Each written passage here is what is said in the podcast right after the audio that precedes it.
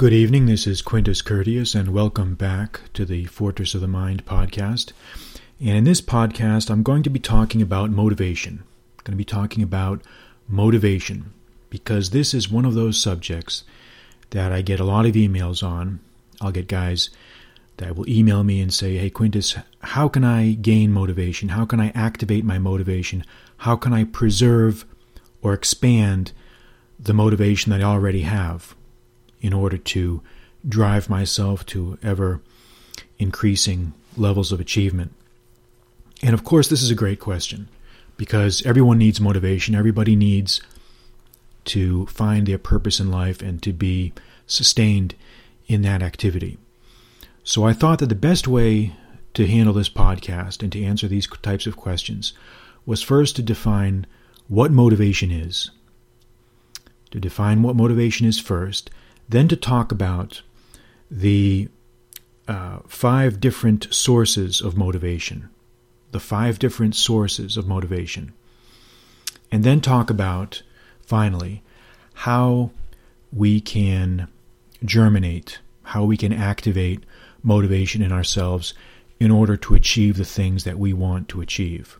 So that's what we're going to do. We're going to define motivation, talk about the sources of motivation, and then talk specifically about how to activate it. And I think once we go through all this, once we go through this process, you'll have a better understanding and a better idea of what tweaks you need to make, what things you need to focus on, and how motivation can be sustained. So let's first talk about motivation itself. What what is motivation?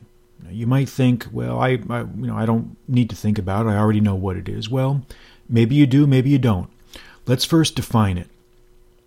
Motivation is all comes down to, literally, comes down to movement. It comes down to movement.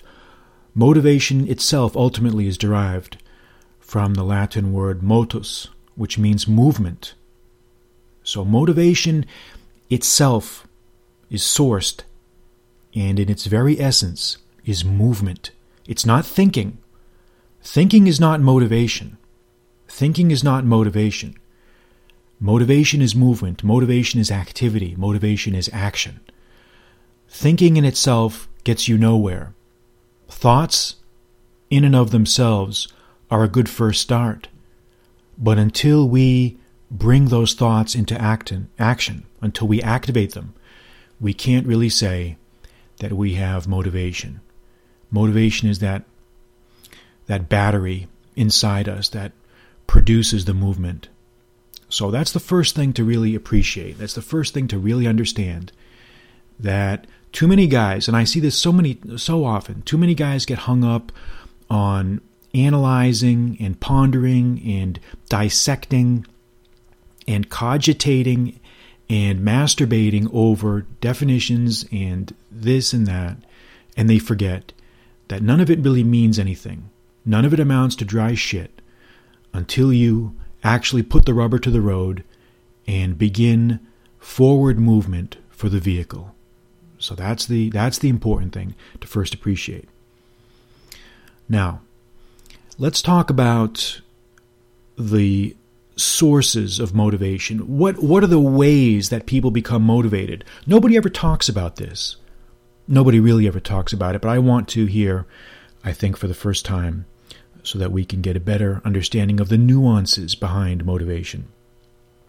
I'll first list them and then we'll talk about them individually. Motivation comes or springs from five different sources as I see it, as I see it. Necessity, a sense of destiny, transformative mental change, a sense of obligation or duty, or fear. Okay, I'll repeat those. I'll repeat those. Number one, necessity. Number two, a sense of destiny. Number three, transformative mental change. Number four, a sense of obligation or duty. And number five, fear. All right, so let's go through those five sources of motivation to see what I mean by that and what we can learn from that. Necessity, that's the first one. Necessity is a great source of motivation necessity is an awesome source of motivation. And what do I mean by that? Sometimes we can be driven forward in movement simply by necessity, by the fact that we have no other choice. You know, I'm currently working on a, a translation of Cicero's On Duties, Cicero's book On Duties. And there's a great uh, comment that he makes in there that, hey, you know, the uh, the after the Civil War, after the assassination of Julius Caesar, and after Antony and Octavian took power, they closed down the law courts. They, uh, you know, they they closed down the law courts. They shut down the political process. I didn't have any work to do. I was idle, and I didn't want to waste my time. I didn't want to consume myself in depression and idleness. So I started writing philosophy. I started writing books. And he says, in, in two years, I turned out literally a, a library of philosophical treatises. That's an example of necessity. Cicero was shut out and shut off from his normal employment that had occupied him for many, many years, and he was forced to redirect his energies into something else, something productive, something positive. Other examples out of millions that you can think of. Scientists in the 20th century. I mean, how many great scientists were uprooted by war and had to start over again in different countries? Look at Niels Bohr in the early 1940s, had to flee Denmark in a rowboat, in a freaking rowboat when it was invaded. Um, you know, other great scientists like, you know, Einstein, Fermi, all were dislocated by uh, hostile regimes or through war and had to start over. Practically a majority of the cab drivers in any any given city are probably refugees who may have been educated men in their countries, may have been engineers, may have been doctors, may have been lawyers, may have been uh, men of of uh, uh, distinguished position in their home countries, and they had to leave, and they had to do what they had to do to survive. They had to find their motivation by necessity. Necessity gave them the motivation. It's having your back up against a wall and not having any choice. That is that is the that is a source of motivation, necessity. Knowing you have to eat, knowing you have to provide for your family, knowing you have to take care of those you love. You know, I just did an article, or one of my most recent articles, a couple days ago. It was on um, why women need role models as much as men. And I put in that article the example of the writer uh, Christine de Pizan. Christine de Pizan, or in English, Christine de Pizan.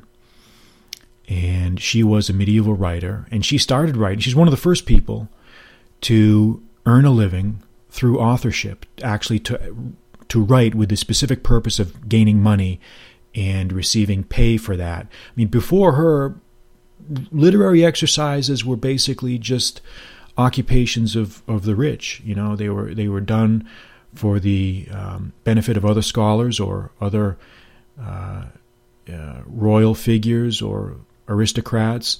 But she was one of the first to actually write with the purpose of making money.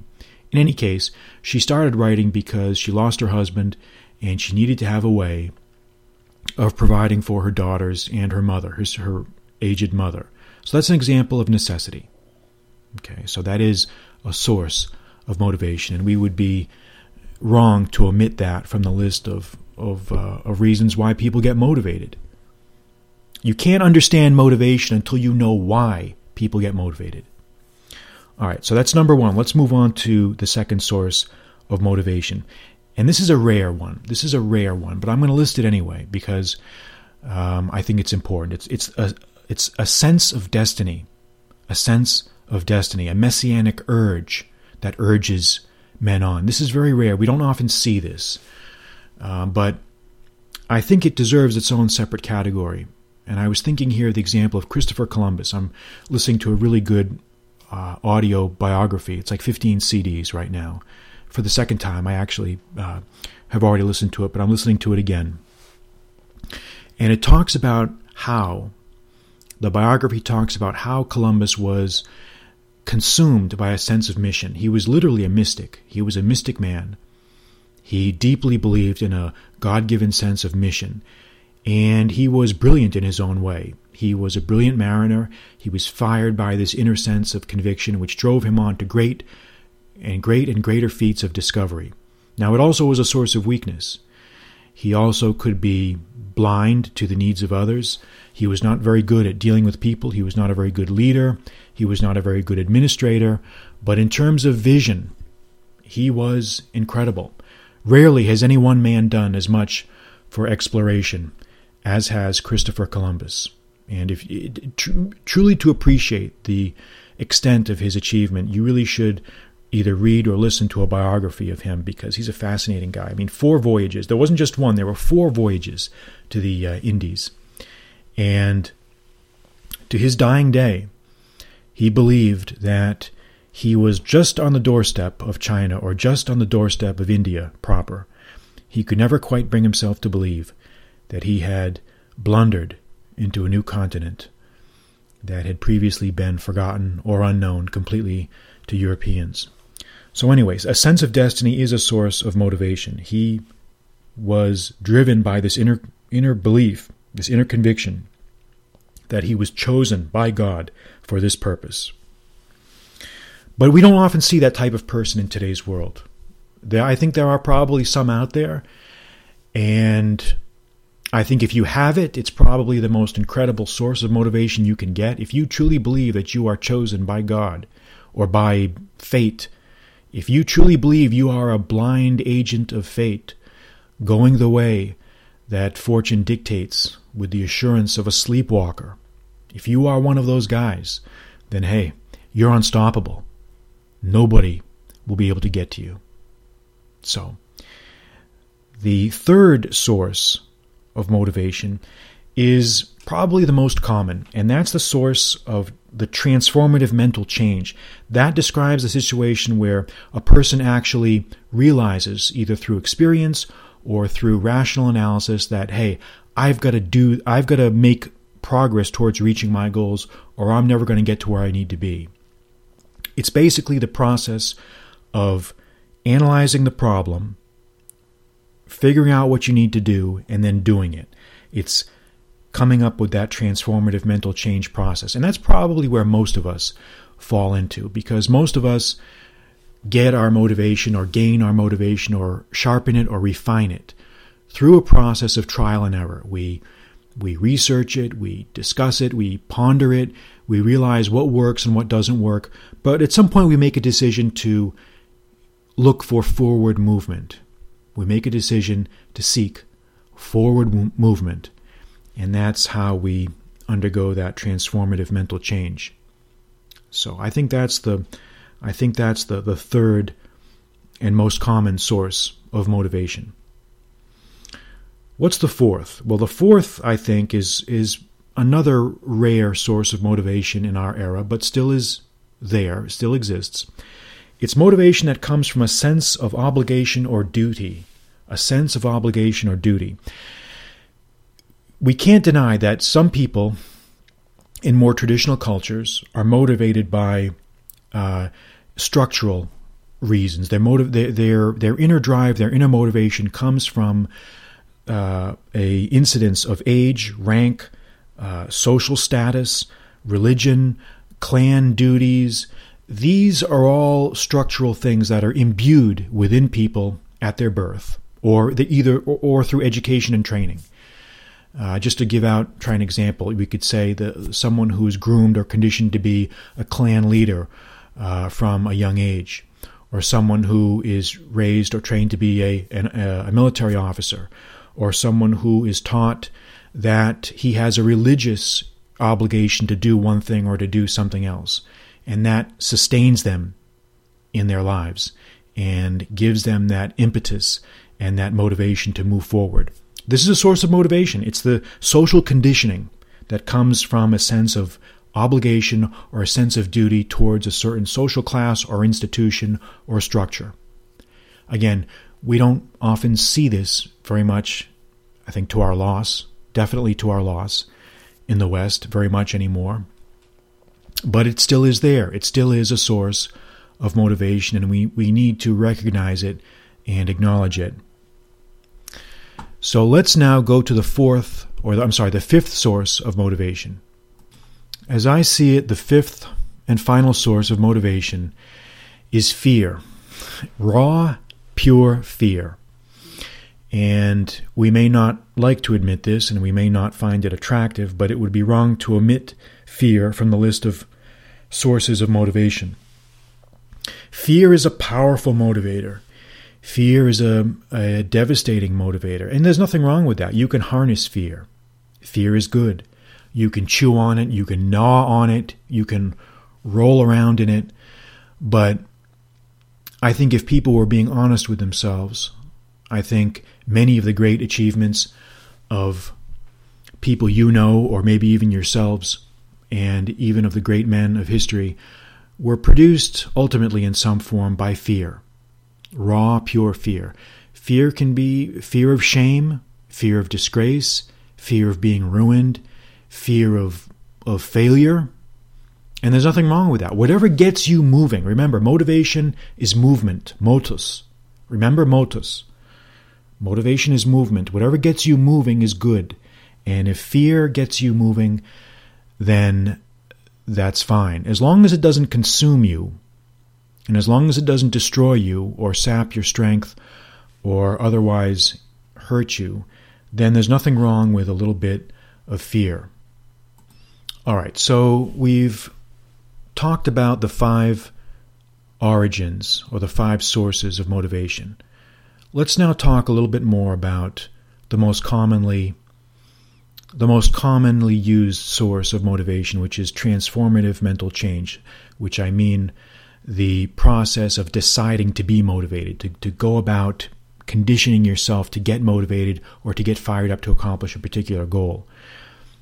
Let's talk a little bit more about that. How, how does that happen? How do, how do we get that transformative mental change? Because I think that's really what people want to know when they ask the question, how do I get motivated? They want, they want to know, how do I cultivate that inner drive? How do I get moving? How do I be, how do I start that process of movement? All right. Because remember, whether we know it consciously or unconsciously, motivation is movement motus. Well, the way I see it, I think that the big incentives to transformative mental change are two two things the study of exemplars which i mean exemplars i mean great examples from history and i think that um, that is one of the the great sources of um, of motivation is by studying how great men of history handled difficult situations and how they themselves got motivated. I know that's for me that's that's been a very very powerful source of motivation. And that's why you know my first my first two books in um, in 37 in Pantheon and in most recently in, in Pathways those three books, I spent a lot of time talking about exemplars, about great men of history and how they overcame struggles and how they overcame odds and found motivation in their lives. So, the study of exemplars is an important way to refine and sharpen that desire for transformative mental change. The second thing I think is also is the desire for riches, glory, or power. And let's face it, those are powerful incentives to refine our motivational instincts the desire for riches, glory, or power. And let's face it, Everybody is motivated by these things to some extent, whether they want to admit it or not. Um, it's simply a fact. And there's nothing wrong with that. Again, there's nothing wrong with being motivated by riches, glory, or, or power, as long as you keep it in moderation, as long as you know when enough is enough and when to turn it on and when to turn it off. All right. So now let's get to the final part here, which is basically the mechanics. How do you go about actually cultivating that desire for motivation. And see, everybody here wants an easy answer. Everybody here wants a magic wand. But you know, in the world of motivation, there are no magic wands. There are no rabbits that you can pull out of the hat. There's no champagne room. There's no angle to play. And I got that. Uh, I have to admit, I got that uh, phrase from a from the movie. Um, uh, what was it? Michael Clayton, a great movie uh, with George Clooney. And there's a great scene in the beginning. Some of you may remember it. He um, he's visiting the house of some client of his law firm, and the guy has just uh, committed a uh, a, homic- a vehicular homicide, or has, has, has, hit someone with a car. And he's basically, and uh, George Clooney tells this guy who's distraught, he says, Look, uh, because the guy is, is looking for an angle. He's looking for an angle to play. He's looking. He wants a deal. He wants somebody to wave a magic wand and have all the problem go away. And George Clooney says, "Look, there is no champagne room. There's no, there's no uh, angle to play here. There's no deal." Um, and he breaks it down for him. And I think that's a good way to look at motivation. There, there are no shortcuts. There's no angles, there's no games, there's no rabbits out of the hat, there's no magic pill you can pop into your system, there's no drug you can take, there's no uh, magical elixir that you can consume. Everybody wants that. But the reality is, motivation is not a switch. It's a process that takes years. It takes months, it takes days, it takes weeks. It's something you have to work at day after day after day, and there are no vacations. There are none. If you're looking for vacations, if you're looking for the easy way, there's the door. And you can walk right through it and you can go away. Because let me tell you something uh, life is no joke, life is not easy. It was never meant to be easy. But with all that said, there still are things we can do to refine our sense of motivation in a practical way. These are the things that I think are good uh, refiners. Number one, research. If you're looking to accomplish a specific goal, you damn well better know what the hell you're getting into and what you're doing. And you do that by research. Do your research, do your homework. Do your homework. You know, it sounds basic, but it isn't basic because nobody does it. You don't want to do your homework. You want to whine about something. You want to cry about it, but you don't want to do the work. You don't want to do the research. Number two, you've got to do a little every day. You've got to make successive, uh, progressive movement every day. Something has to be done every day. Okay? Uh, there are no breaks. There are no time. Well, you can take, you can occasionally take time off, rarely, but you should be doing something every day to work towards your goal. Because by getting in those habits, you're you're cultivating the spirit of discipline, without which nothing of any substance can ever be accomplished. And the third thing, you got to work hard. I mean, again, it, you know, beyond saying it, you've got to just do it. You've got to actually put in the work. You've got to put in the effort. Everybody wants to be successful. Everybody wants to be motivated. Everybody wants to accomplish goals. But what separates the men from the boys are the ones who are willing to do the work. Who's willing to do the work? You know, uh, I've been litigating cases in federal courts and state courts for 16 years as an attorney.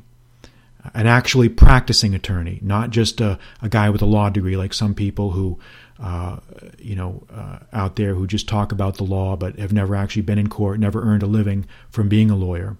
I actually started a firm. I have a, I'm a co-owner and co-founder of a firm with another attorney, and I've been litigating cases, uh, criminal law and bankruptcy law for for many years, for 16 years.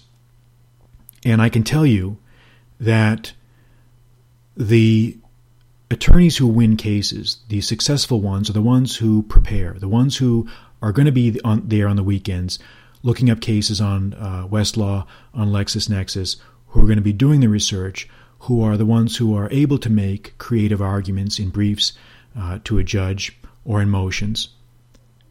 Those are the ones who are going to be successful the whiners, the dullards, the sluggards, the dunces, those who show up in court with scuffed shoes and a slovenly appearance, and who are always whining about how the world is mistreating them and how awful everything is.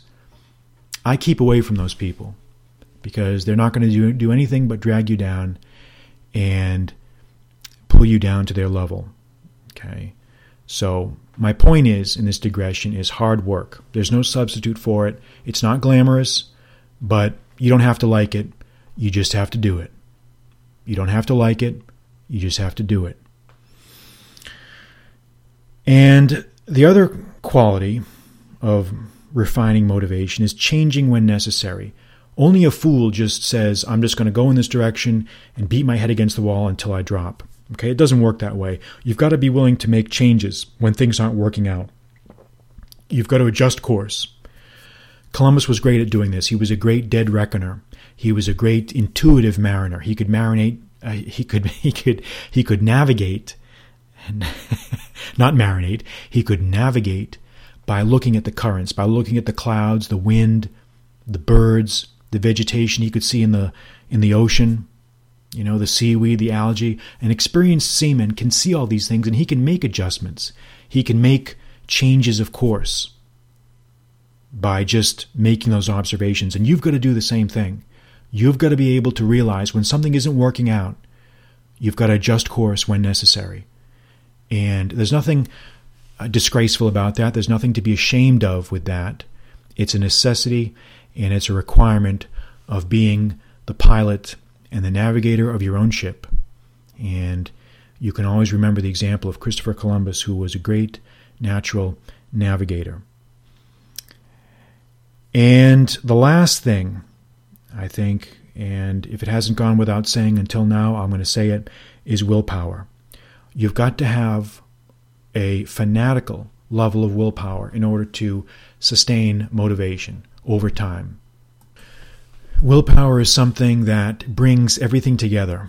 It's the glue that holds everything together and keeps you from losing the motivation that you've worked so hard to attain.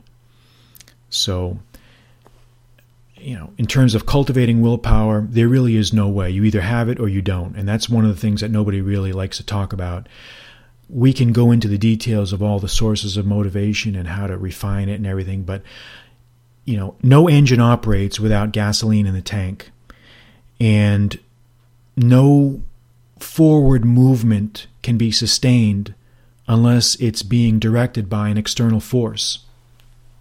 Movement requires force. Movement requires force. And if you don't have force, if you don't have gasoline in the tank in the form of willpower, then it's all going to be for naught. So you've got to keep this in mind and cultivate willpower as the glue and as the fuel that holds everything together and keeps it moving. All right, so let's wrap it up. What have we done? We've defined motivation as movement. We've talked about the five sources of motivation, the five sources of motivation. We've then gone into the details of transformative mental change, the study of exemplars, the desire for riches, glory, or power. And then we've talked a little bit about the mechanics of how to activate motivation, research, consistent effort every day, hard work, consistency, changing and adjusting course when necessary, and willpower. So we've covered a lot of ground. There's a lot of material here. And I'm sure that if you play this recording, this podcast over again to yourself several times, you'll probably get something out of it every time. So I would encourage you to do that. This is this is one of those podcasts that you should download and save and listen to periodically because it'll keep you motivated and it'll keep you focused on what's important and what is not important. That will conclude our podcast on motivation. I'm Quintus Curtius, and this was another podcast brought to you courtesy of Fortress of the Mind Productions. And if you've enjoyed this podcast, I would actually ask you to go to iTunes and rate me on iTunes so that others can find the podcast. And until next time, I'm Quintus Curtius. Good night.